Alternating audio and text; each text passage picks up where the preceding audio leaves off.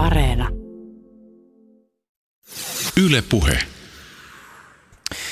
Mitä yhteistä on pieterilaisella sushibaarilla, maanmittauslaitoksen avoimella laserkeilausaineistolla, Natsi-Saksan puolustuslinjalla Lapin erämaassa ja Irvinin kappaleella Terveisiä perseestä? Emil Sillanpää ja Aleksi Rikkinen, aloitetaan siitä ensimmäisestä. Mitä tapahtui vuonna 2017 elokuussa Nigerian ja Makien äärellä? No siellä tota, Aleksi oli käynyt kaukana pohjoisessa vähän reissuilla ja tuota, sitten päädyimme lounaalle tota, erääseen katutaso tämmöiseen sushi-paikkaan siellä Pietarissa ja hän esitteli sitten minulle tällaisen sotahistoriallisesti sangen merkittävän ja kiinnostavan idean. Kyllä, eli siellä avattiin läppärit ensimmäistä kertaa, otettiin maanmittauslaitoksen paikkatieto ikkuna auki ja tarkasteltiin juoksuhautoja tämmöiseltä pintamallilta. Eli ideana oli, että lähdettäisiin käsivarren Lappiin seuraavana kesänä kartoittamaan tämmöistä saksalaista toisen maailmansodan aikaista Sturmbok-puolustuslinjaa. Mitä te muuten teitte siellä Pietarissa? No se nyt ei kuulu tähän tarinaan, mutta ihan vaan aloin miettiä tässä. No tuli vietettyä siellä kesällä 2017 aika paljon aikaa, että mä olin noin kuukauden, vietin vähän kesälomaa siellä Just siellä näin, ja- tota, Nevan kaupungissa. Aivan, ja e, e, e, ah, just näin. Ja E- Emil oli, Emil oli mestoilla sen takia, koska te olette lapsuuden ystäviä. Joo. Kyllä, Kyllä. eli ihan tarhasta asti on tunnettu. Just näin. Mä oon muuten perannut tässä nyt itselleni ansan. Laserkeuloisaineisto ja puolustuslinja aukeavat kyllä varmasti tämän keskustelun aikana, mutta mä oon ihan saletti siitä, että mä unohdan käsitellä tuon terveisiä perseestä. Jos se unohtuu, niin muistuttakaa jätkät mua jossain vaiheessa tänään. Ö, opiskelijat Emil Sillanpää ja Aleksi Rikkinen ovat siis ö, tänä kesänä, tai siis niin, tänä kesänä kartoittaneet Lapin erämaassa kulkevaa Hitlerin Saksan puolustuslinjaa useiden maanpuolustussäätiöiden ja asiantuntijoiden tukemana. Tässä projektissa apuna on intohimon lisäksi ollut maanmittauslaitoksen avoin laserkeilausaineisto. Kymmenien kilometrien mittainen niin kutsuttu Sturmbok-linja on aikoinaan tuhansien sotavankien rakentama kokonaisuus, joka koostuu muun muassa yli 800 ampuma-asemasta, lähes 500 korsusta sekä kymmenistä tykkiasemista. Tarkoitus olisi tänään keskustella Sillanpää ja Rikkisen kanssa tästä heidän kartoitusprojektistaan ja siihen liittyvistä kokemuksista. Ohjelmassa kuullaan myös tarkemmin siitä, miten laserkeilausaineistoa tuotetaan. Äänen pääsee myös konfliktiarkeologi Jan Fast, joka avaa tällaisen projektin merkitystä sekä sitä, miten homma toteutetaan niin sanotusti by the book. Toisen maailmassa on myös niin sanottu synkkä, synkkä kulttuuriperintö. Hän ei ole mitään, mitään hupihommaa, vaan siellä on muistettava se, että kyseessä on hyvin vakava historiallinen vaihe ja siellä on paljon ikäviä, ikäviä ilmiöitä historiallisesti, jo, jo, joita tulee kunnioittaa ja näitä kun, kun tutkitaan tai analysoidaan näitä löytyä, niin täytyy aina muistaa, että sota on ihmiskunnan niin suurin ehkä tragedia ja, ja, ja näitä jälkiä tulee kunnioittaa sen sen tilanteen puitteissa. Tämän kun pitää mielessä plus sen, että historia täytyy olla myös 500 vuoden päästä ja sekä tavalliselle ta- kansalaisille että tutkimukselle, niin, niin eiköhän se kunnioitus pitäisi kummuta sieltä jo. Tänään on kolmas päivä joulukuuta 2018. Ylepuheessa Juuso Pekkinen. Avataan vielä hieman sitä, Aleksi ja Emil, että ketä te oikein siis ootte? No, mä oon tota, tosiaan Emil Sillanpää, opiskelen taloussosiologiaa tuolla Turun yliopistossa ja, ja sitten tuota, ollaan molemmat Aleksin kanssa ollut sotahistoriasta muiden asioiden ohella aika, aika nuoresta asti jo tosi kiinnostuneita. Joo, itse siis opiskelen Helsingin yliopistossa maantiedettä, geoinformatiikka pääaineena, eli juurikin paljon, paljolti näihin laserkeilausaineistoihin liittyvä tieteenala on mulla, mulla oppiaineena. Niin eli jos ajatellaan tällä ikään kuin institutionaalisesta näkökulmasta, niin sulla Aleksi on jonkinlainen suhde tähän teidän projektiin ihan sen niin kuin, siis koulutuksenkin kautta, mutta, mutta sä, sä oot sitten taas Emil tässä mukana ikään kuin tällä niin kuin tunteenpalosta. Joo, tunteenpalosta ja, ja meillä on ollut tässä vähän semmoinen, semmoinen niin kuin roolijako, että Aleksi on hoitanut tässä tavallaan tieteellisiä menetelmiä enemmän ja sitten mä oon pyöritellyt kaikkea sitä muuta siinä ympärillä, mitä tota, sisältöä, viestintää, rahoitusta, kaiken näköistä tällaista.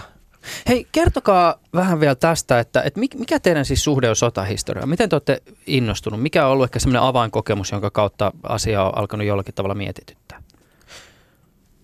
Tähän on ehkä suorat kädet vähän vaikea vastata. Me ollaan mun mielestä ainakin ala-asteikäisistä asti oltu innostuneita. Ehkä ne kumpuaa sieltä tarhan hiekkalaatikolta. Muistan ainakin Oulun kylän englanninkielisessä päiväkodissa kaivaneen jo juoksuhautaa hiekkalaatikolla Emilin kanssa, kun oli tämmöistä legendaa ilmassa, että ylemmistä kerroksista saattaisi tulla jonkunlaista vesi-ilmapallohyökkäystä.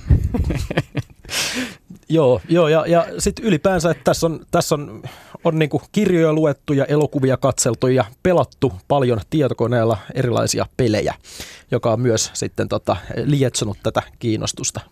Ne on ne pelit, pahaiset pelit, ne aina lietsoo kaiken näköisiä kiinnostuksia Kyllä. suuntaan jos toiseen.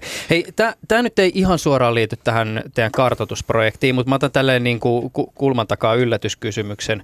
Ö, tota, kun teemme tätä ohjelmaa, niin mielessä on vielä maanpuolustustiedotuksen suunnittelukunnan uusi haastattelututkimus, jossa todetaan, että suomalaisten maanpuolustusinto on vajonnut. Ö, viime vuodesta pudotusta on tullut 6 prosenttia 66 prosenttiyksikköön 666 muuten. E, erityistä pudotusta on tapahtunut nuorissa ikäryhmissä. Mi- mitä ajatuksia tämä teissä herättää?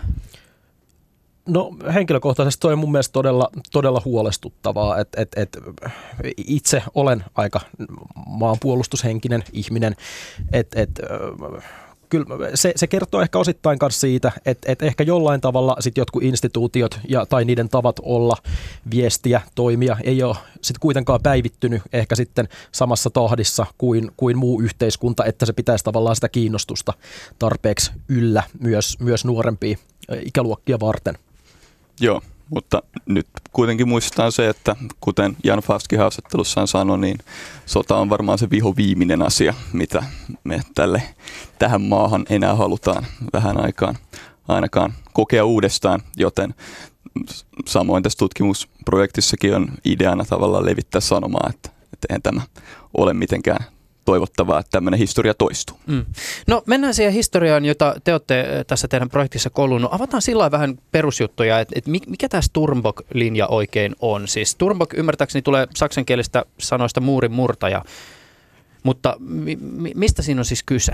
No tämä laajempi kontekstihan liittyy tietenkin toiseen maailmansotaan. Jatkosodan aikana Suomi ja Saksa soti alkuun rintarinnan, eli saksalaiset joukot oli Lapissa niin kuin rintamavastuussa. Kuitenkin sitten vuoden 4-3 myötä, kun Saksan sota on, niin rupesi kääntymään, niin myös heidän sodan johdossaan tuli tämmöinen ajatus, että välttämättä ainahan me ei, tai että tämä liittolaisuussuhde Suomeen ei välttämättä jatku ihan loputtomiin. Eli tämä Sturmbok-linja, joka kulkee kuitenkin nyt niin kuin käsivarren Lapissa, niin tämä tämä liittyy tämmöiseen laajempaan kokonaisuuteen, missä saksalaiset valmistautuivat siihen, että Suomi irtoaisi sodasta ja he joutuisivat sitten taistelemaan täällä pohjoisella rintamallaan yksin. Mi, mi, avat, avatkaa vielä vähän tätä, kun mä huomasin, että oli haastateltu tai tätä projektia oli käsitelty myös esimerkiksi Helsingin, Helsingin Sanomien jutussa ja siinä oli haastatellut Olli Daalia, joka on ö, ollut yksi asiantuntijoista, joka on ollut myös teidän apuna, niin hän myös hieman vilautti tämmöistä maailmaa, että tähän linjaan liittyy myös tämmöinen, että saksalaisilla oli ajatus, että jos Suomi olisi sitten niin kuin kaatunut Venäjää vastaan taisteluissa, niin tämä Sturmbok-linja olisi sitten ollut se ää, linja täällä Suomen puolella, joka olisi estänyt venäläisten etenemistä sinne Pohjois-Norjan suuntaan. Kyllä, juuri tähän se oli ajatus ja nyt kun olemme sitä linjaa kartottaneetkin ja myös Olli Daalin yhteinen näkemys on tämä, että tämä, tämä linja on niin kuin erittäin vahvasti linnoitettu ollakseen rakennettu suomalaisia vastaan. Eli pelkotila tietenkin saksalaisilla oli, että puna-armeija tulee Suomen läpi perässä ja, ja sitä varten tämmöistä linjaa sitten sinne rakennettiin. Tässä on tota, jotenkin, kun on selannut tätä teidänkin keräämää materiaalia ja pohdiskellut tätä asiaa, niin on tullut mieleen tämmöisiä niin hirveän jotenkin eläviä mielikuvia. Ja kun on katsonut sitä karttaa, siis kuten mainittua 10 kilometriä mittainen linja ja aivan niin kuin mielettömästi ää, näitä siis ää, ampuma-asemia, tykkiasemia vaikka ja mitä, niin mä oon jotenkin pohtinut sitä, että, että jos ihan oikeasti tavallaan ikään kuin siis saksalaisten näkökulmasta se pahin olisi tällä linjalla tapahtunut ja sieltä olisi tullut porukkaa ja siellä olisi joutunut käymään jotain tämmöistä niin kuin isompaa taistelua, niin minkälainen se taistelu olisi ollut?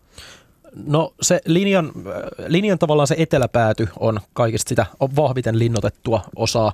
Ja ihan tavallaan siinä tien vieressä, joka olisi ollut tietysti se merkittävin kulkureitti, niin olisi, että siinä on niin kuin syvyydessä siinä, siinä paljon asemia ja, ja useampia panssarin torjunta-asemia. Että siinä olisi ollut tietysti ne kaikista kovimmat taistelut. Että se on se luonto rajoittaa aika paljon sinne, varsinkin kun tieltä lähtee, että siinä on Lätäsen joki ja sitten suota tosi paljon, jonka, jonka yli olisi päästy, että se taistelu olisi ollut todennäköisesti kovinta juurikin siellä tien ja etelän, eteläisten osien painopistesuunnassa. Sturbok-linja on varmasti ennen teitäkin koluttu, mutta järjestelmällisen kartoituksen ulkopuolelle on jäänyt ainakin yksi merkittävä löytö liittyen nimenomaan tämän kokonaisuuden rakentamiseen. Olette dokumentoinut tätä teidän projektianne muun muassa kuvaamalla ja mä voisin soittaa pienen pätkän yhdestä teidän kuvaamastanne videosta. Tuleeko siellä piikkilankaa? Voisiko tää olla sitten se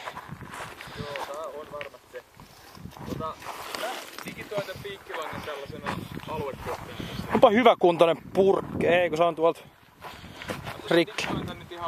Mä kierrän tästä toiseen suuntaan, kato jos löytyy jotain mielenkiintoista. Tässä se oli. Ilmeisesti tässä se on se vankileiri sit ollut.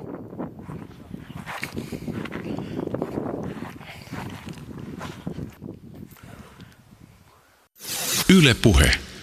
Vankileiri. Äh, avatkaa hieman tätä kohdetta. No, me oltiin saatu tämmöisiltä paikallisilta äh, vähän vinkkiä, että yhdellä alueella saattaisi sijaita tämmöinen vankileiri heidän mukaansa kohtaan. Pidettiin silmät aika ta- no, tarkasti auki, kun siellä kuljettiin, niin hyvin nopeasti törmättiinkin tämmöiseen kohteeseen, että piikkilankaa varmaan kuudessa seitsemässä rivissä tuli vastaan tämmöinen piikkilanka-aitaus siellä neljön muotoinen koko ehkä 70 kertaa 50 metriä. Ja et vieläkin selkeästi tämä piikkilanka esimerkiksi estää porojen kulkemista siellä, että siellä oli enemmän jäkälää siellä sen sisällä sen aitauksen ulkopuolella. Tähän rakentamiseen, siis Turnbok-linjan rakentamiseen osallistui nykytietojen mukaan ehkä noin muutama tuhat sotavankia. Miltä tuntui koluta näitä rakennelmia tietäen, että rakennustyö on varmasti ollut ankaraa, vastentahtosta ja yhtenä mahdollisuutena pidetään sitä, että palkaksi työstää rakentajat on telotettu? No olihan se aika kylmäävää, tai siis että kun, se hetki, kun me astuttiin sinne niiden piikkilankojen yli, olla, siellähän piikkilankaa tietysti oltiin nähty tosi paljon, mutta sitten kun me tajuttiin, että hetkinen, että tämä ei ole nyt ihan tavallinen kohde, niin, niin kyllä siinä äh, historian havina oli ihan erilaista. Et, et se on, et siitä, siitä voi niinku puhua myös ihan se oikealla nimellä, että orjatyötähän se on ollut, mitä siellä on harrastettu. Ja, ja tosi raskasta semmoista ja tosi nopealla aikataululla. Kyllä, että tämä niin kuin, linnoittamisvaihehan näiden lähdetietojen mukaan on kestänyt noin kolme kuukautta. Ja porukka on ollut töissä 1800 ja ehkä 3000 väliltä. Niin siihen nähden, että se aika on ollut niin lyhyt, niin he ovat saaneet siellä – pari tuhatta linnoituskohdetta aikaan. Se työmäärä on ollut aivan käsittämätön. Niin. Tota, muistuttakaa mua pikkasen, mistä nämä ihmiset on tullut? Eikö siinä ollut ainakin puolalaisia sotavankeja? Joo. Ainakin se, mitä, näissähän on hyvin vähän lähdekirjallisuutta säilynyt. Ja näiden tutkimusten perusteella, mitä me on luettu, niin puolalaista, ukrainalaista, eli tämän Saksan työorganisaation Organisation Todt, niin heidän tämän Norjan tämmöisen työmaansa tai yläosastonsa, niin porukka on sinne sitten otettu tähän linnoitustyöhön. Miten tota, tuliko jossain kohdin tätä linjaa kalutessa erityisesti sellainen fiilis, että tätä on varmasti ollut niin todella ikävä rakentaa tätä jotain kohdetta, jonka te löysitte? Hyvinkin monessa Joo, kohteessa. Antakaa esimerkkejä. No siis, siis ensinnäkin ylipäänsä se ympäristö, että et, et, et, siis siellähän on ollut, kun sitä on rakennettu, niin tosi paha räkkäaika, että siellä on ollut tota hirveä määrä ensinnäkin sääskiä. Mä en usko, että niitä on juurikaan tuota, ollut paljon, millä taistella niitä vastaan, varsinkaan näillä vangeilla. Ja sitten myös se, että, että kun sitä katsoo, että sen on täytynyt olla ihan hirveällä vauhdilla, koska siis sen lisäksi, että siellä on nämä kaikki kaikki tota, linnoituskohteet, niin siellähän on myös esimerkiksi aika, aika kattavaa tieverkostoa rakennettu, ojat molemmille puolille ja, ja näin, et, ja, ja siinä on kyllä huomannut, että on pitänyt, on pitänyt siirtää maata ja on pitänyt siirtää kiveä ja parturoida sitä ampuma-alaa siellä ja näin. Et, et, se ei ole ollut varmastikaan hauskaa. Yksi aika konkreettinen paikka niin tämmöisissä erittäin vahvasti linnoitetuissa Stoartmavarin asemissa, kallion louhitut asemat äh, siellä linjan keskivaiheella, niin sieltäkin löydettiin tämmöinen lapion kärki näiden, tämän tota, niin kuin juoksuhaudan etumaastosta. Se oli aika semmoinen konkreettinen hetki, että ähm, pisti hiljaiseksi, että kalliota lapiolla kaivaa, niin siinä varmaan jäisi meiltä tekemättä. Joo. Mä, mä itse asiassa muuten voisin jatkaa tästä. Mä käytän nyt hyväksi tätä tilaisuutta, kun olette selvästi kavereita, jotka olette, olette myös mielessäni tehneet tätä työtä. Siis moni ehkä tietää sen hetken, kun joku esine tai paikka herättää tosi elävän kokemuksen jostain jo tapahtuneesta. Siis metsässä tulee vastaan joku vanha nuotiopaikka, jonka läheltä löytyy kymmeniä vuosia vanhoja oluttölkkejä ja yhtäkkiä sitten voi melkein mielessä nähdä se epämääräisen jengi, joka on siinä paikassa ehkä joskus viettänyt iltaa. Ja sitten mä veikkaan, että esimerkiksi Turun löytyvä keskiaikainen vessa on herättänyt monen mielessä historian aika niin kuin arkisesti eloon. Ainakin omat kokemukset luokkaretkeltä olivat tällaisia. Ja tota, kun katsoo esimerkiksi sosiaalista mediaa, niin kyllä se on aika kuvattu vessa. Mutta siinä aikana, kun te kartoititte Sturbokkia siellä niin Lapin erämaassa, niin minkälaiset hetket ehkä olivat just tämmöisiä, jossa jollakin tavalla siis ajatteli just sitä sotavankia, joka on kenties sitä lapiota heiluttanut, tai sitten sitä saksalaista sotilasta, joka on 40-luvulla silmäilyt sitä edessä aukeavaa tunturimaisemaa.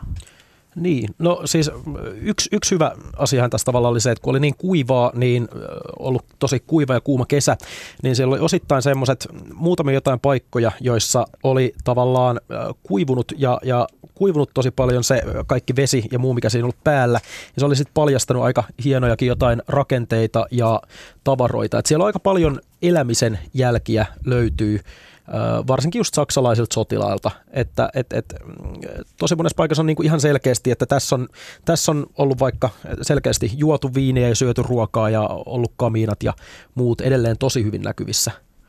Kyllä, ja kun taistelutoimintahan tällä linjalla oli hyvinkin vähäistä sitten siinä vaiheessa, kun suomalaiset ja saksalaiset oli siellä vastakkain, niin äm, näistä peltitölkeistä viinipulloista käy kyllä selville aika hyvin, että ei siellä tosiaan mitkään natsit ole, ole niin kuin vaanineet asemissa, vaan että siellä on ollut tavallisia, tavallisia varmaankin hyvin väsyneitä, koti-ikävää potevia saksalaissotilaita, jotka on jo monta vuotta ollut siellä rintamalla niin viimeistä sotajoulua viettämässä. Niin, että onhan se on ollut tosi, tosi tavallaan vihoviiminen paikka, että siellä on ollut äh, tosi paljon lunta, äh, koko ajan käytännössä pimeää, äh, lumimyrskyjä ja, ja muutenkin semmoinen, että, että se, on, se ei ollut mitenkään kyllä paikkana helppo eikä, eikä myöskään, että ei ollut helppo eikä mukava saksalaisille sotilaillekaan, jotka siellä on joutunut sitä miehittämään.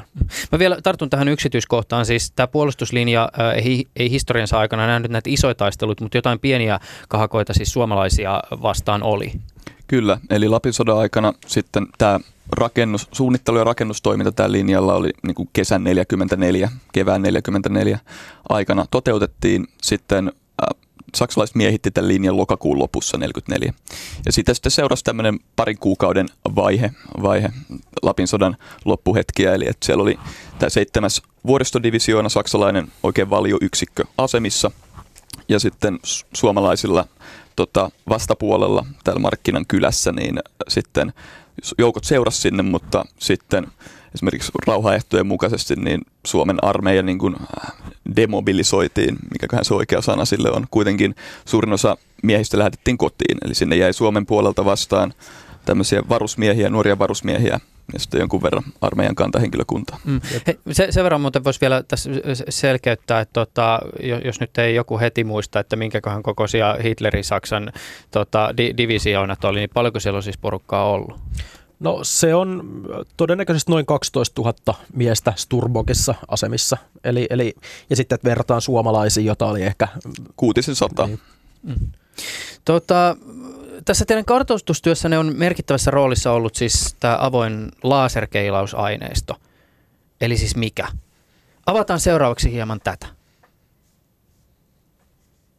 Kuva muodostuu sillä tavalla, että tosiaan lennetään sen alueen yli laserkeilaimella, joka mittaa siitä maaston topografiasta havaintoja eli muodostaa tämmöisen kolmiulotteisen pistepilven ja jokaisella niillä pisteillä siinä, siinä tota pistepilvessä on sijainti ja korkeustieto ja sitten myöskin sen lisäksi sillä on tiettyjä ominais, ominaisuustietoja, jotka perustuu sen lasermittalaitteen saamaan signaaliin siitä tietystä pisteestä. Ja jotta se on mahdollisimman tarkka, niin siihen tietenkin tarvitaan sitten myöskin paikannuksen tukiasematietoa, jolla voidaan sitten korjata tiettyjä ionosfäärivirheitä siitä satelliittipaikannuksesta. Ja sitten nyt kun meillä on se 3D-pistepilvi, niin jos me halutaan sitä vaikka tehdä korkeusmalli, jonka avulla sitten voidaan havaita esimerkiksi näitä tämmöisiä kohteita, mitä nyt on tässä niin kuin kiinnostuksen kohteena, niin siitä voidaan tehdä vaikka tämmöinen rasteri, rasterikuva, eli otetaan joku tietty pikselikoko, vaikka puoli metriä, ja sitten etsitään kaikkien vaikka alimmat pisteet jokaisesta, jokaisesta kuvasolusta, niin silloinhan me saadaan siitä muodostettua maaston, maaston pintamalli. Se on hyvin yksinkertainen tapa, tai sitten voidaan käyttää jotain muita menetelmiä kolmioida tai, tai tehdä tämmöisiä mesmalleja siitä pistepilvestä. Olen Antero Kukko ja toimin tutkimusprofessorina paikkatietokeskuksessa laserkeilauksen huippuyksikössä ja työskentelen päivittäin laserkeilaimien järjestelmien kehittämisen ja, ja aineistojen käsittelyn parissa. Kuinka iso osa Suomesta on tällä hetkellä laserkeilattuna? No, tällä hetkellä meillä on menossa tosiaan tämä maanmittauslaitoksen kansallinen laserkeurausprojekti, ja se on tosiaan, tosiaan ihan loppusuoralla, että pitäisi tulla ensi vuonna suunnilleen valmista, eli mennään tuolla ihan pohjoisessa ja sitten paikkaillaan jotakin, jotakin alueita, mitä on epäonnistunut tai on vielä tekemättä. Ja tarkoitushan tällä hetkellä on, että aloitettaisiin uusi kierros sitten tuossa 2020, että semmoisessa vaiheessa ollaan sen suhteen. No jos ajatellaan tällaisia laserkeilauksen yle, ilmeisimpiä käyttökohteita, niin varmaan kartoitus lienee syytä mainita. No kartoitus tietysti, että oikeastaan se on se korkeusmallin tuotanto, on se, mistä on niin kuin ihan alun perin lähetty liikkeelle. Ja siitä tietenkin maaston korkeusmuodot ja suora yhteys suunnistuskarttoihin, retkeilykarttoihin ja vastaaviin. Sitten tietenkin kaupunkimallit, rakennuskartoitus on hyvin semmoinen yleinen. Sitten myöskin tämmöiset niin kuin sähköverkot, niiden mallinnus ja, ja turvallisuuden varmistaminen. Ja oleellisena osana siinä tietenkin puusto. Ja puustosta sitten päästään taas metsävaroihin, niiden arviointiin ja vastaavasti sitten metsätuhoihin, myrsky, taudit, kuivuustuholaiset ja niin edelleen. Ja sitten taas korkeusmalli, jos edelleen palataan, niin on tulvakartoitus ja vastaavat asiat. Ja sitten tietenkin siitä, kun lähdetään sitten, että mitä muuta, niin varsinkin jos meillä on sitten kohtuullisen hyvä korkeusmalli, niin kuin meiltä nyt Suomesta on tulossa tämän kansallisen projektin myötä, niin voidaan sitten tunnistaa se korkeusmallin avulla jotain vanhoja rakenteita, arkeologisia kohteita, geologisia muodostumia esimerkiksi. Tämä viime aikoina tai viime vuonnahan se taisi olla tämä Murto-niminen tai nimen saanut geologinen muodostuma ja, ja tämän tyyppisiä asioita. Ne on ihan, ihan perustuu siihen, että sillä menetelmällä voidaan kohtuu tarkasti kolmiulotteisia muotoja mitata ja siitä sitten seuraa, että ne on helppo myöskin havaita. Mikä ajatus teillä on siinä, että nämä laserkeilausaineistot on Suomessa avoimia? Siis toki avoin datahan on kiva iskusana, mutta et miten sä sanallistaisit niitä ajatuksia, jotka teidän päässä on liittyen siihen, mihin ihmiset ihan oikeasti näitä aineistoja käyttää? No siinä on varmaan niin kuin ehkä suurimpana ajatuksena toisaalta on, on se, että Suomi ajatellaan tämmöisenä avoimena yhteiskuntana – ehkä ylipäätään, mutta tota, sitten mitä, mitä aineisto sitten, niin minkä takia se on avointa, niin sillä just sitä niin kuin pyritään siihen, että, että se on tavallaan niin kuin valtakunnallisesti yhtenäinen, eli tähän liittyy tietysti kuntien ja kaupunkien kartoitustarpeet tavallaan, että se on semmoinen niin kuin perusmateriaali. Tokihan sitten ne varsinkin isommat kaupungit tekee ja kunnatkin niin omia tarkempia vielä kartoituksiaan aserilla – mutta sitten se, että se aineisto on kaikille saatavilla, niin se, siitä sitten pyritään siihen, että siitä stimuloisi tavallaan niin kuin yritystoimintaa ja asioida niin kuin eteenpäin menemistä ja toisaalta sitten tulisi niitä uusia ideoita myöskin, jo, jo, joita ei ole välttämättä niin kuin sitä aineistoa ja sen hankintaa suunniteltaessa ja osattu ottaa huomioon. Ylepuheessa Juuso Pekkinen. Tuossa Antero Kukon kanssa käydyssä keskustelussa Antero mainitsee tuon murtoon. Palataan siihen ihan parilla sanalla sen verran, että aukeaa, että mistä on kyse.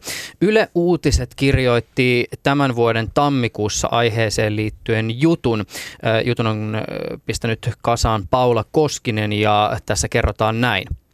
Tutkijat ovat löytäneet tieteelle aikaisemmin tuntemattoman maaperämuodostuman. Turun yliopiston maantieteen osaston tutkijat Joni Mäkinen ja Kari Kajuutti löysivät muodostuman, kun he kartoittivat jääkaudella syntyneitä maaperämuodostumia uusista lasertekniikalla saaduista aineistoista. Miehet kiinnittivät aineistossa huomiota säännöllisen kolmiomuotoisiin kumpareihin. Öö, Muodostumat ovat syntyneet jääkaudella jään sulamisen seurauksena ja näille muodostelmille tai muodostumille on annettu siis nimen nimi murtoo. Mä voisin oikeastaan kysyä teiltä, Aleksi ja Emil, sen, että olisiko tämä projekti syntynyt ilman tätä laserkeilausaineistoa? No ei missään nimessä, ainakaan meidän kahden voimin. Että sinällään tämä avoin data juurikin laserkeilausaineistojen muodossa mahdollisti sen, että pystyttiin etukäteiskartottamaan tällaisia kursujen kokoisia ja näitä isompia kohteita sieltä. Eli aika lailla maalittamaan nämä alueet, miss, minne sitten lähdettiin maastotöissä jalkapatikassa kiertämään ja inventoimaan tarkemmin. Nämä on muuten hämmentäviä nämä kartat, jotka tähän projektiin liittyen on esimerkiksi teidän omissa tiedotusmateriaalissa julkaistu. Siis itse asiassa nämä on tosi inspiroivia, koska niissä näkyy, no on mustavalkoisia kuvia ja niissä näkyy ne maastomuodot. Voi helposti kuvitella, että no joo, nämä on just niitä niin kuin tuntureita siellä Lapin erämaassa. Ja sitten siellä näkyy tosi selkeästi näitä kaikkia viivoja, jotka selvästi on jotakin ihmisen tekemää. Ja sitten kun vielä tietää, että ne on linnoituksia, niin jollakin tavalla ne aukeaa aivan semmoisella niin kuin jotenkin tosi kirkkaalla tavalla. Tota, kuinka tarkaksi tämä aineisto teidän tässä kartoitusprojektissa osoittautui? Oliko siis kaikki aineistossa rakennetulta näyttävä oikeasti rakennettua? No se osoittautui hyvinkin tarkaksi, että tämä maanmittauslaitoksen omilla sivuilla saatava malli, niin tässä on tämä resoluutio on kaksi metriä. Me tähän meidän projektia varten niin ladattiin ne raaka pistepilviaineistot itsellemme ja sitten prosessoitiin vielä tämmöinen tarkempi yhden metrin pintamalli siitä, eli periaatteessa yhden metrin halkasialla, halkasialla olevat kohteet, niin sitä erottuu. Niin tässä tunturimaisemassa, niin kun etukäteen oli kartoitettu noin 800 pistettä, niin ihan vain muutamia näistä pisteistä, niin sitten kun käytiin maastossa katsomassa, niin paljastui, että nämä ei liity mitenkään aiheeseen, eli jonkunlainen kuoppa suossa tai muuta. Eli muuten ne oli ihan tota, etukäteiskartoitut kohteet niin erittäin erittäin tarkasti saatiin sieltä. Oliko teillä muuten sellaisia tilanteita, että, että lähditte etsimään just jotain tämmöistä niin kuin mitä luulitte vaikka tuliasemaksi ja sitten rä- rämmitte suossa monta kilometriä hyttysten syötävänä ja hirveä tuska ja sitten se todella on vaan se kuoppa vastassa. No tota, olihan näitä muutamaan otteeseen. Ehkä elävästi tulee näinä viimeisenä päivinä, kun sitä alkoi olla jo vähän väsynyt, niin, niin just käytännössä mentiin yksi, laskeuduttiin kokonainen tunturi sinne alas, vaan todetaksemme, että eihän nämä mitään asemia ole.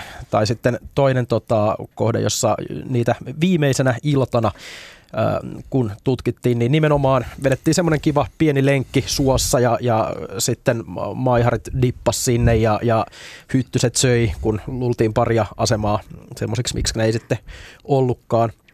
Mutta, mutta et, et, niin kuin pääasiassa kyllä todella, todella hyvin onnistu. Kun te saitte tämän ajatuksen äh, alun perin elokuussa 2017 ja päätitte tähän ryhtyä, niin missä vaiheessa tajusitte, että on pakko ottaa yhteyttä erinäisiin tahoihin? Siis pitää saada rahaa, pitää saada asiantuntijuutta. Miten tämä homma tältä osin lähti liikenteeseen? No e, siis kun me katsottiin tavallaan sitä, että, että todettiin, että okei, että tarvitaan, että, että, että me voidaan tämä asia tehdä, niin, niin se vaatii, vaatii sitä, että, että, että siellä maastossa pitää pystyä liikkumaan ja majottumaan ja lataamaan elektroniikkaväkeitä. Ja, että kyllä se aika, aika alusta asti oli melko lailla selvää, että ei tätä niin kuin oikein pysty ihan vaan omasta pussista tekemään. Ja, ja sitten kanssa todettiin, että tämä on tavallaan tämmöistä just uutta luovaa, kiinnostavaa äh, sotahistorian tavallaan esille tuomista, niin siinä sitten tota, oletettiin, että, että ehkä tämä voisi kiinnostaa myös just näitä, näitä maanpuolustussäätiöitä, jotka sitten lähti äh, häkellyttävän ennakkoluulottomasti tukemaan tätä tällaista oikeasti ihan, ihan aika niin kuin semmoista toimintaa, jota ei ole Suomessa pahemmin tehty. Ketä kaikkia tahoja tässä on siis ollut mukana? Tässä on ollut jalkaväensäätiö, maanpuolustuksen kannatus, yhdi, kannatussäätiö, tuota, kaatuneiden muistosäätiö. Ja sotavahinkosäätiö sitten neljäntenä. Kyllä. Niin just, eli aika, aika, aika paljon porukkaa sitten kuitenkin. Mä mietin vaan jotenkin, mä yritän mielessäni kuulla, että mikä se teidän pitsauspuhe tämän asian tiimoilta on ollut. Toisaalta siis, jos, jos, te, jos, jos mulla olisi jotakin rahahanoja ja olisin niitä tota, vahtimassa, niin mun täytyy sanoa, että siinä vaiheessa, kun mä kuulisin natsisaksan aikaiset tota, sotahistorialliset rakennelmat Lapin erämaassa ja, ja laserkeilauksen, niin jo tässä vaiheessa mä olisin sillä, take my money ja näin. Mutta että, mi, mi, miten te tavallaan joudutte niin kuin siis myymään tätä, tai niin sanotusti myymään tätä projektia? Sehän meillä se tämä, no sanoisiko kärki tässä on, että aineisto, mitä me kerättiin kesäaikana ja tuotetaan, niin tämä on lähtökohtaisesti avointa aineistoa. Eli tätä aineistoa voi kuka tahansa hyödyntää, miten parhaaksi näkeekään sitten jatkossa. Eli että tämä on kansalaisille, tämä on tutkijoille, tämä on kaikille, jotka jota tämmöinen asia voisi kiinnostaa. Mutta millä tavoin te, jotka ette tätä kuitenkaan tee ikään kuin tällaisena niin kuin institutionaalisena toimijana? Okei, sä, sä oot Aleksi alan opiskelija, mutta Emil ymmärtääkseni sun opiskeluilla ei ole esimerkiksi mitään tekemistä tämän asian kanssa. Ei oikeastaan mitään. Niin, just näin. Ni, niin miten tavallaan niin kuin siis vakuuttaa nämä tahot siitä, että teihin kannattaa A ensinnäkin luottaa, B te tiedätte mitä te olette tekemässä? Tai no se sama asia, mutta toisin ilmaista. Me, siis, meillä oli aika hyvät suunnitelmat. Et me suunniteltiin se aika pitkälle ja meillä oli tavallaan aika semmoinen valmis paketti, joka me pystyttiin esittelemään ja perustelemaan. Ja just tavallaan tämä, että, että, että tämä on, kun tästä ei tavallaan sillä lailla ole oikein mitään tietoa, niin se on aika helppo perustella, että, että nyt kannattaa käydä se, se tieto hankkimassa. Ja myös se, että siellä on myös semmoisia asemia ja rakenteita, jotka sitten luonnollisesti häviää ajan mukana. Sammalet peittää, ää, rakenteet hajoaa, niin tässä on myös se, että tästähän otettiin siis paikkatietoaineiston lisäksi myös tuhansien kuvien kuva-aineisto näistä asemista. Ja tämän lisäksi myös ympäröimme itsemme asiantuntijoilla, sanottakoon näin. Eli sekä tähän sotahistorialliseen tota, aspektiin, niin Olli Dahl, Everstiluutnantti EVP on ollut meidän tota, isona apuna. Sen lisäksi, että Sturmbok-linjan yhteydessä toimii tämmöinen kesäisin pieni museo. Sen aineistot oli meidän käytössä.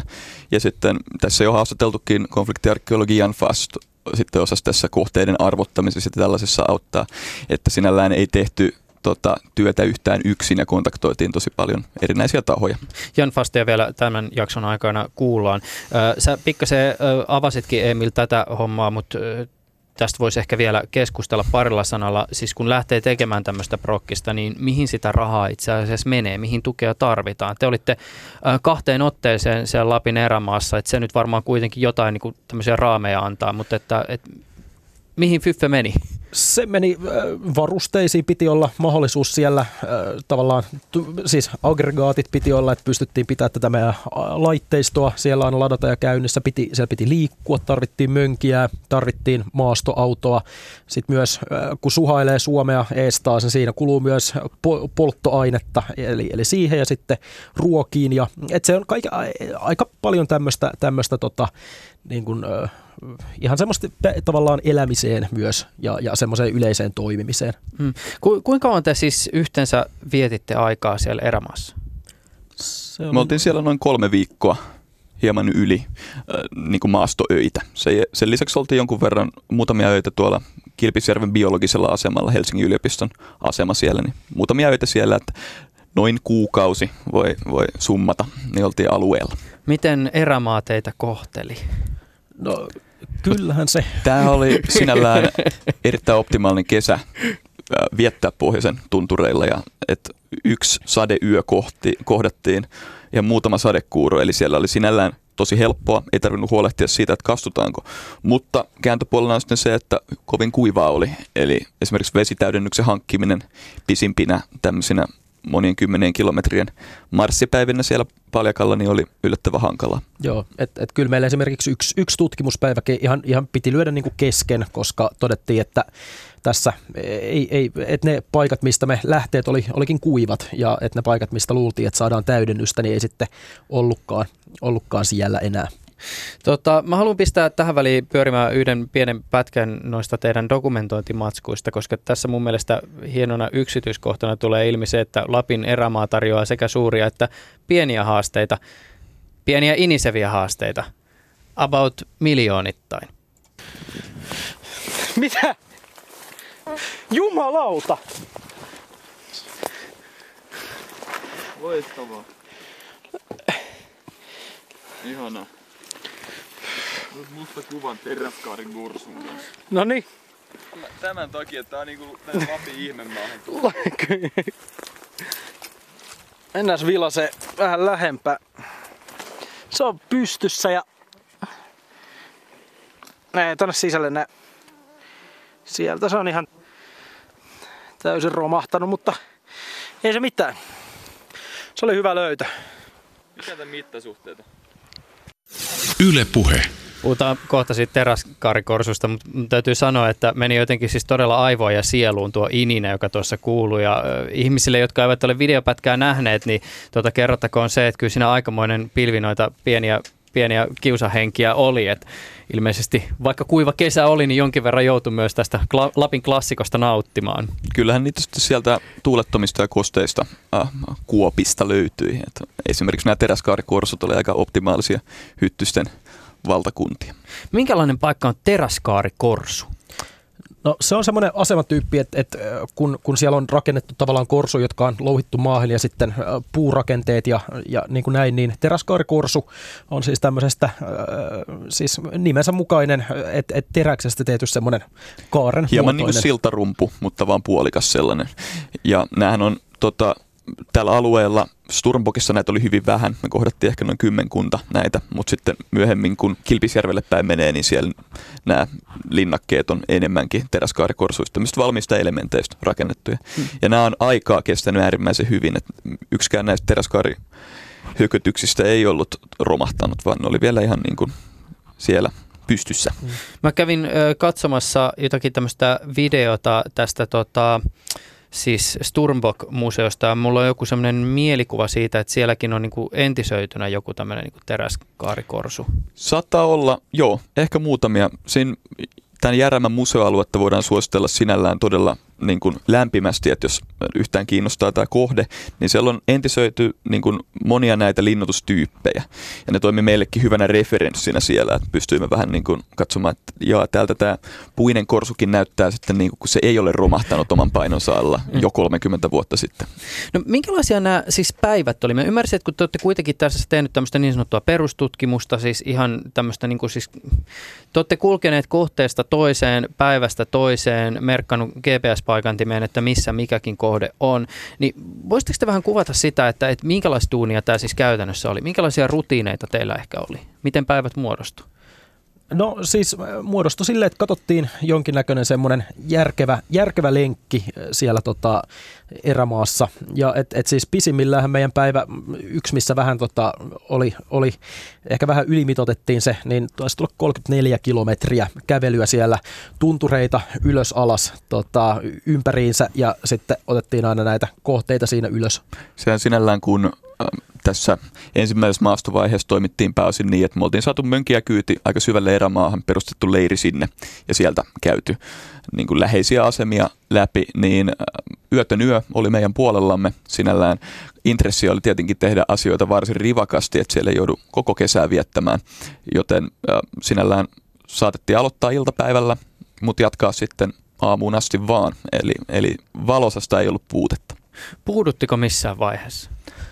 No kyllä siellä sanotaan, että, että, että, että äh, tietyissä tilanteissa, että oli siellä kyllä hetkellisiä toimintakyvyn äh, tuota, äh, menetyksiä koettiin, että, että varsinkin alussa, kun vähän oli sitä hakea, että miten, miten tämä nesteytys täällä toimii ja mitä, tämä, mitä niin kuin tämä erämaassa olemisen vaatimukset nyt onkaan. Ja sitten tietysti kun pitkiä matkoja kävelee, niin se sitten ottaa myös tavallaan ihan, ihan jalkoihin. Mutta se voidaan ainakin sanoa, että mun mielestä inspiraatio ei kummalkaan ehtynyt missään vaiheessa ja ihmeen paljon sitä jaksettiin niistä korsuista puhua, vaikka niitä oli jo samana päivänä 80 nähty. Ehkä se liittyy siihen, että kohteet on sen verran hyvin säilyneitä tuolla tundra-olosuhteissa arktisessa ympäristössä, että ne ei ole täyttynyt tällä irtaimella maa-aineksella. Ne, ne erottuu hyvin, niitä pystyy tulkitsemaan ja niihin pystyy eläytymään niihin tilanteisiin. Ja sitten se oli myös tavallaan se, että kun aloitettiin ja kun, kun innostus oli suurimmillaan, niin aloitettiin sieltä tavallaan etelästä, jossa ne oli vähän sitten enemmän luonnonvaltaamia, mutta sitten kun tutkimus eteni pohjoisen suuntaan, niin myös sitten maisemat oli, oli tota koko ajan yhä hienompia ja hienompia ja kohteet alkoi sijaitsemaan pääosin vaan paljakalla siellä korkeiden tunturien laella. Et, et se myös, niin kuin, että siinä, siinä pysyi se kiinnostus ihan silleen luonnollisesti koko ajan yllä. Mikä oli muuten tota, e-, e- etelän ihmiselle ehkä vaikuttavin maisema, joka tuli vastaan? No siellä on sen pohjoisin ja korkein tunturi Kalkkoaivi, niin siellä tota, sieltä mä löysin tämmöisen ehkä, ehkä niin kuin, ö, mielestäni hienoimpia paikkoja koko Suomessa tällä hetkellä. Eli semmoinen tota, hieno, hieno tunturi ja siellä näkyy hienot maisemat ja, ja erikoisia maanmuodostumia. Ja, ja et, et, kyllä se oli, ja sitten myös siellä aamuyön vähän hämärässä valon kajossa siellä, tota, kun kulimme siellä pitkiä kaikkialla silmän kantamattomia vaan paljakkaa, niin kyllä siellä oli, se on niin erilaiset maisemat ja kokemukset. Sehän on hieman semmoinen maa vuonna nolla henkinen, henkinen niin kuin, äh, paikka siinä mielessä, kun puut puuttuu ja nämä jääkausien jäljet näkyy siinä maastossa oikeasti ilman mitään kasvipeitettä, niin se on, se on erikoista siellä pohjoisen paljakalla. Kuten on tullut jo ilmi, teillä on ollut tässä tukena projektissa kaikenlaisia asiantuntijoita. Ö, olin yhteydessä yhteen heistä, ö, Jan Fastonkin usean otteeseen tässä keskustelussa mainittu. Joo, olen Jan Fast ja olen arkeologina, kenttäarkeologina toiminut Suomessa yli 30 vuotta, jo aika kuluu. Pääosin tietysti niin kuin suomalaiset arkeologit niin kuin keskittyneet esihistoriaan ja eri esihistorian eri aikakausiin, mutta tuossa nyt 2000-luvulla – sitten aika aktiivisesti myös konfliktiarkeologiaan, joka, joka Suomessa on nouseva tieteenala. Hei, avaa vähän tuota termiä. Siis mitä tekee konfliktiarkeologi? Yleisnimitys on tuo konfliktiarkeologia. Sehän kattaa sisäänsä äh, kaiken näköistä tutkimustyötä, mikä liittyy maan alla tai jopa maan päällä havaittaviin eri ikäisten konfliktien jälkiin. Eli siinä puhutaan, voidaan puhua äh, rautakaunisista taistelupaikoista Rooman valtakunnan kreikkalaisten kaiken maailman entisten aikojen taistelukentistä, mutta, mutta se on laajemmin ymmärrettynä niin kuin käsittää, käsittää paljon muutakin, että se ei ole pelkästään niin kuin rintama, rintaman arkeologiaa, vaan siellä on, on erilaisia konfliktiin liittyviä ilmiöitä tutkitaan arkeologisesti ja sitten tämä toisen maailmansodan ja kylmänkin sodan konfliktit kuuluu niin kuin tämän konfliktiarkeologian piiriin jopa, vaikka ovat niin tuoreita ilmiöitä. Miten konfliktiarkeologia jollakin tavalla näyttäytyy erilaisena kuin ei-konfliktiarkeologia? Siis onko se jotenkin siis tutkimusmenetelmien näkökulmasta erilainen ala vai minkä takia se on pitänyt ikään kuin irrottaa omaksi tieteenalakseen? No toi on just yksi mielenkiintoinen kysymys, jota mä tuossa väitöskirjassanikin ruodin, että, että tota, se on totta, että, että se, se ei arkeologiselta niin kuin olemukseltaan tai niin kuin poikkea, poikkea menetelmiltään hirveän paljon perinteisestä arkeologiasta. Eli, eli kun maata kaivetaan, niin sitä ei hirveän monella eri tapaa, tapaa voi kaivaa. Mutta, mutta se, mikä millä tavalla se ehkä poikkeaa, on, on, on se, että tutkitaan hyvin laajoja niin kuin tämmöisiä ilmiöitä, laajoja linnoitusjärjestelmiä, laajoja leirejä, kuin, ja, ja vertaillaan näitä löytyjä niin kuin usein aika, aika mittaviinkin niin kuin arkisto, arkistotietoihin. No sä oot suonut asiantuntemustasi myös tähän Emilin ja Aleksin Sturmbok-kartoitusprojektiin. Minkälaisissa asioissa sä oot jätkiä opastanut?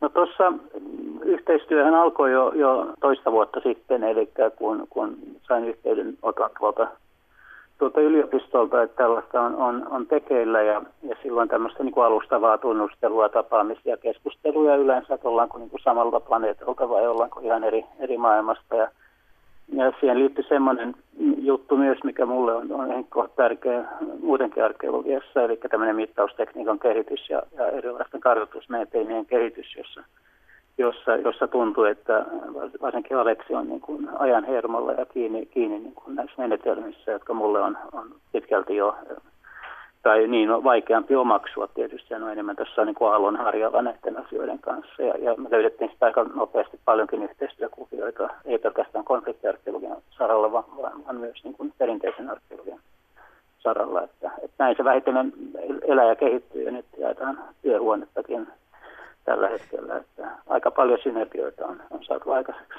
Miten sä sanallistaisit sitä, että mikä tällaisen projektin arvo on? se on, siinä on montakin, montakin niin pointtia. Yksi on tietysti tämä perinteinen inventointikartoitus, arvo, joka, joka on arkeologiassa aina se, mistä tutkimus niin kuin tavallaan lähtee. Eli ensiksi niin kuin selvitetään, että mitä on säilynyt jäljellä ja mikä sen niin kuin tilanne, näiden jäännösten tilanne nykyhetkellä on, että onko siellä saatavissa edes arkeologisia keinoja niin kuin informaatiota. Ja sitten toinen asia on se, että tämmöinen toiminta niin on myös niin kuin tarkastusluontosta, että siellä päästään käymään paikoissa, joissa ihmiset ei ole käyneet moneen, moneen, moneen vuoteen, ehkä kymmen vuosikymmeninkään, ja päästään tarkastamaan tämän, tämän kohteen tai kohteiden nyky, nykytilanne. Se on, se on erittäin tärkeää, kun, kun saadaan näitä, näitä katsottua ja dokumentointia, että, että mikään ei säily ikuisesti ja maailma muuttuu nopeasti, niin on hyvä saada saada kokonaiskuvaa ja, ja detallikuvaakin, että mikä se tilanne siellä maastossa nyt tällä hetkellä on.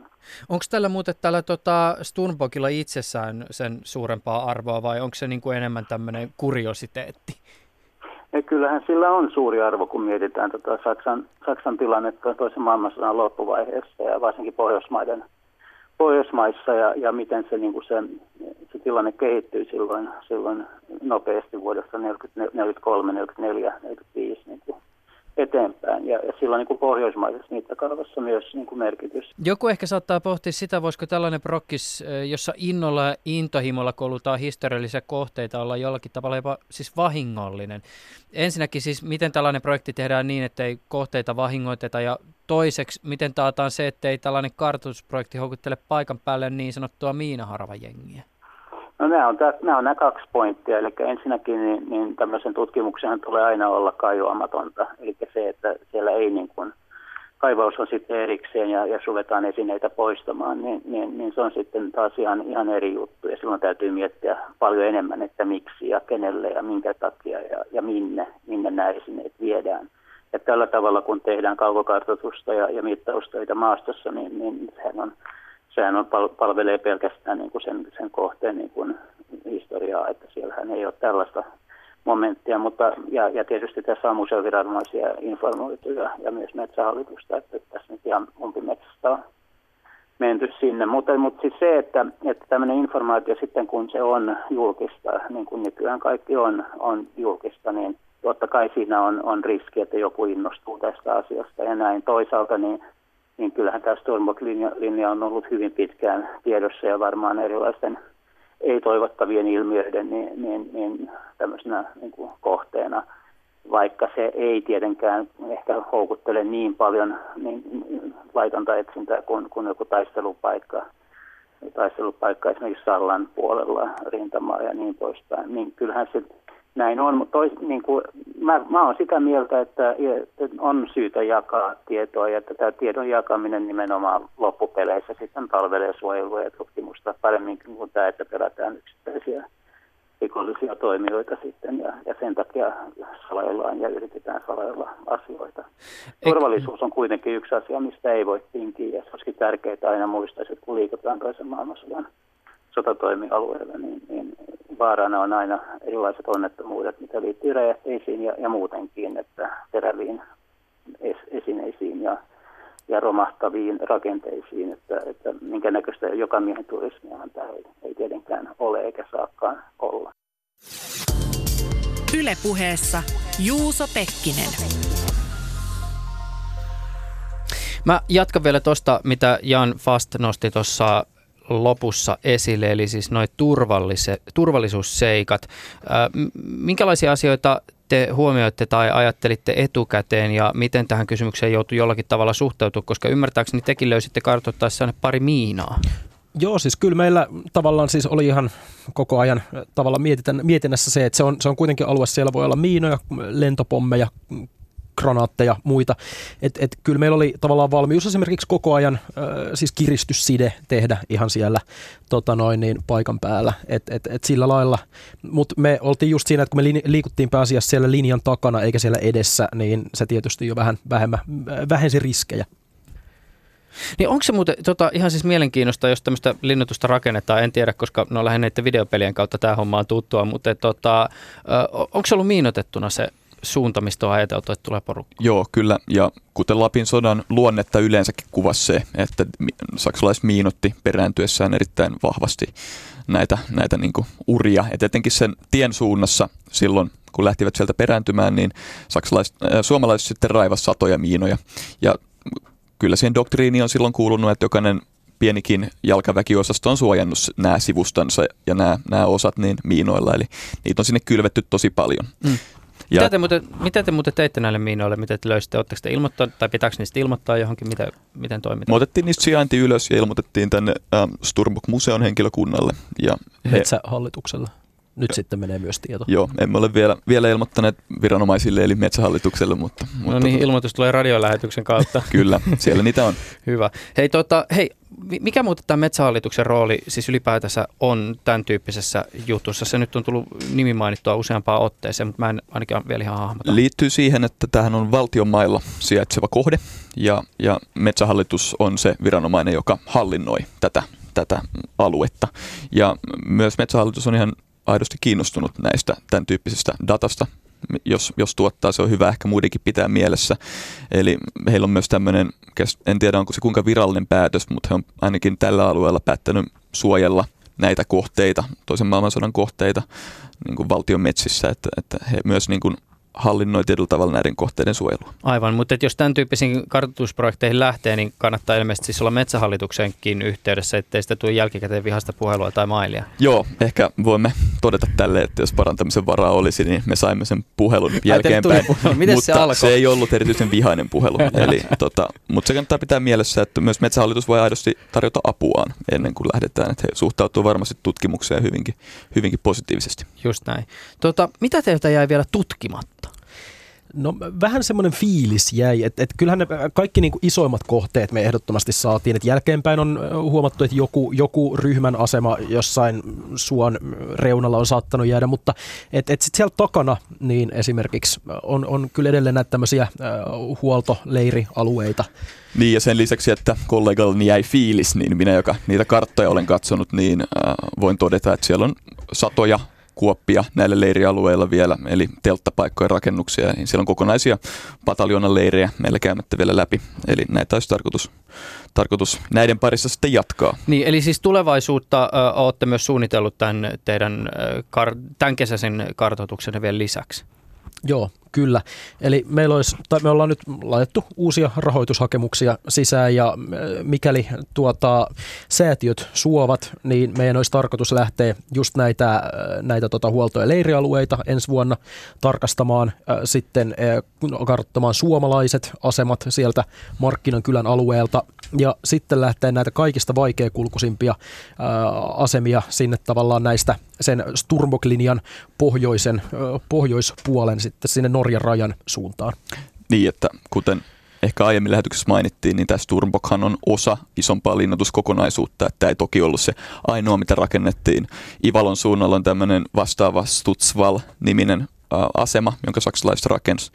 Ja tästä niin kuin Sturbokin pohjoispuolella, Norjan puolella esimerkiksi jatkuu tämmöinen Icebear-varmistuslinjana tunnettu, tunnettu lintuskokonaisuus, mistä on vielä paljon Sturbokkiakin vähemmän tietoa. Mulla jäi jotenkin tästä keskustelusta elävänä mieleen se, kun te kuvailitte sitä, miten se on löytynyt näitä tämmöisiä siis paikkoja, missä selvästi on vietetty aikaa. Taisteluihin ei ole päästy, sotilaat on odottaneet, että mitäköhän tuleman pitää. Ää, tota, ilmeisesti Sturbokkiin liittyy kaikenlaisia tarinoita tähän vapaa-aikaakin liittyen, koska tuolla 40-luvulla ei ole hirveästi Netflixiä voinut koluta, niin jotain muuta on kuitenkin, jotain on pitänyt kuitenkin keksiä. Joo, tää, tota, luettiin täm, tätä saksalaisten puolen erään rykmentin komentajan muistelmia, tämmöisen Emil Schüler-nimisen henkilön. Henkilön muisteloita tästä ajasta, niin hän oli sinne kirjoittanut, että tällä divisionalla oli tämmöinen elokuvavaunu tai elokuva-ajoneuvo kuitenkin, mikä olisi ideana, että sotilaita viihdyttää. Mutta sitten Sturmbokin olosuhteita kuvaa se, että kun tätä vaunua oli yritetty suvikerolle ajaa, niin se oli lumimyrsky iskenyt ja se oli jäänyt sinne jumiin. Ja rykmentin komentaja totesi lakonisesti vaan, että nyt sitten muilta pataljoonilta peruttiin elokuvanäytökset. Just näin. Traagista. Hmm. Aleksi Rikkänen, Emmi Sillanpää, ja ennen kuin päästän teidät menemään, niin se yksi meinasi unohtua. Nimittäin se Irvinin terveiset perseestä vai terveisiä, Terveisiä perseestä. perseestä. Miten se liittyy tähän projektiin? No se liittyy äh, sillä lailla, että kun meillä oli tämä auto, niin äh, autoilla, Mikä auto? Nyt meillä, meillä oli au, paljon erilaisia autoja. Et tosiaan äh, kun au, henkilöautolla ajoimme sinne tuota, äh, pohjoiseen, niin yksi henkilöauto hajosi keskelle Suomea. Sitten siitä semmoisella parin tunnin varoitusajalla se auto tota noin, korjaukseen. Nyt kävi niin kuin saksalaiselle elokuvateatterille. Ja toinen auto alle ajettiin sillä sitten tuonne tota, Karsuvantoon. Kare Suvantoon, josta sitten otettiin kolmas auto alle, joka oli tämmöinen iso, ää, tai siis vanha lava-auto, jossa oli hyvin isot renkaat ja sitten siinä oli CD-soittimeen jumittunut tota, tämmöinen yksi CD-levy, joka oli joku polotettu Irvinin tämmöinen kokoelmasetti ja sitten sit siellä tota, erittäin semmoisista 80-luku ää, raoista kajareista kuunneltiin terveisiä perseistä, kun ajeltiin siellä vanhoja saksalaisia huoltoteitä sitten ympäri ämpäri. Huumoriarvoa lisäsi vielä se, että aina kun autoa käynnisti uudestaan, niin se levy alkoi alusta ja se oli aina se Terveisiä perseistä. terveisiä perseestä, joka lähti soimaan. Sopi siihen ympäristöön erittäinkin hyvin. Kyllä, Joo, joo. mitä te vedätte karaokessa muuten? Tuli vaan tässä mieleen. tuota, vieraanani ovat olleet siis Emil Sillanpää ja Alex Rikkinen, jotka ovat viime kesänä kartoittaneet Lapin erämaassa kulkevaa Hitleri-Saksan puolustuslinjaa useiden maanpuolustussäätiöiden ja asiantuntijoiden tukemana. Öö, 10 kilometrin mittainen niin kutsuttu Sturmbok-linja on aikoinaan siis tuhansien sotavankien rakentama kokonaisuus, joka koostuu muun muassa yli 800 ampuma-asemasta, lähes 500 korsusta sekä kymmenistä tykkiasemista. Tästä olemme keskustelleet herrojen kanssa tänään. Vielä on hetki aikaa. Tuleeko teille mieleen jotakin semmoista yksityiskohtaa, muistoa tai olennaista tähän koko projektiin liittyvää juttua, mitä me ollaan vielä pohdiskeltu? No oli, olihan siis lähinnä, että tämä oli upea kokemus, että vaikkakin esimerkiksi siellä opintolainalla sitten otettiin aina uutta autoa alle tai, tai niin kuin tota, Toimispa tässä CD-soitin. Jep, ja, ja, ja näin, niin, niin kyllä se oli silti, että, että ehdottomasti menisin ja toivottavasti mennään vielä uudestaan. Ja että kyllä voidaan myös, Suomessa on varmasti paljon sotahistoriasta kiinnostunutta porukkaa, niin voidaan sinällään rohkaista sitä, että, että tota, näiden aineistojen avulla sekä sotahistoriallisiin että muihinkin kiinnostuksen kohteisiin, niin kyllä voi etsiä uusia lähestymiskulmia ja että, että vain taivas on rajana sillä, että mitä näillä voi sitten kehitellä. Emil Sillanpää ja Aleksi Rikkinen, kiitokset teille älyttömästi tästä keskustelusta. Tämä on ollut kiehtovaa. Kiitoksia. Kiitoksia. Ylepuheessa Juuso Pekkinen. No tässä on kyllä ollut aika älyttömän monta kulmaa. Siis ensinnäkin nämä storit tuolla Lapin erämaassa, se minkälaista tuollainen kartoitustyö on, miten sitä oikein kannattaa tehdä, minkälaisia eettisiä pohdiskeluja kannattaa käydä mielessään, miten suhtautua tähän julkisuuskysymykseen, siis se, että kun kertoo tämmöistä projektista ulospäin, niin, niin tota, tietysti vaarana on se, että joku muisto tai tämmöisten niin sotaesineiden kerääjä kenties saattaa paikan päälle mennä.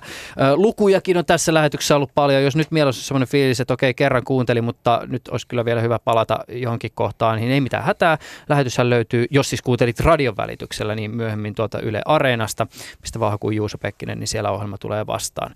Ja äh, jos kuuntelet radion välityksellä, niin semmoinenkin vinkki muuten, että tämän ohjelman voi tilata itselleen podcastina. Lataa mobiililaitteeseen podcast-sovellus, kirjoita sinne hakuun Juuso Pekkinen ja sitten paina sitä tilausnappia, niin saat sitten tiedon aina, kun uusi ohjelma on valmis ladattavaksi. Ei muuta kuin ensi kertaan. Yle Puhe.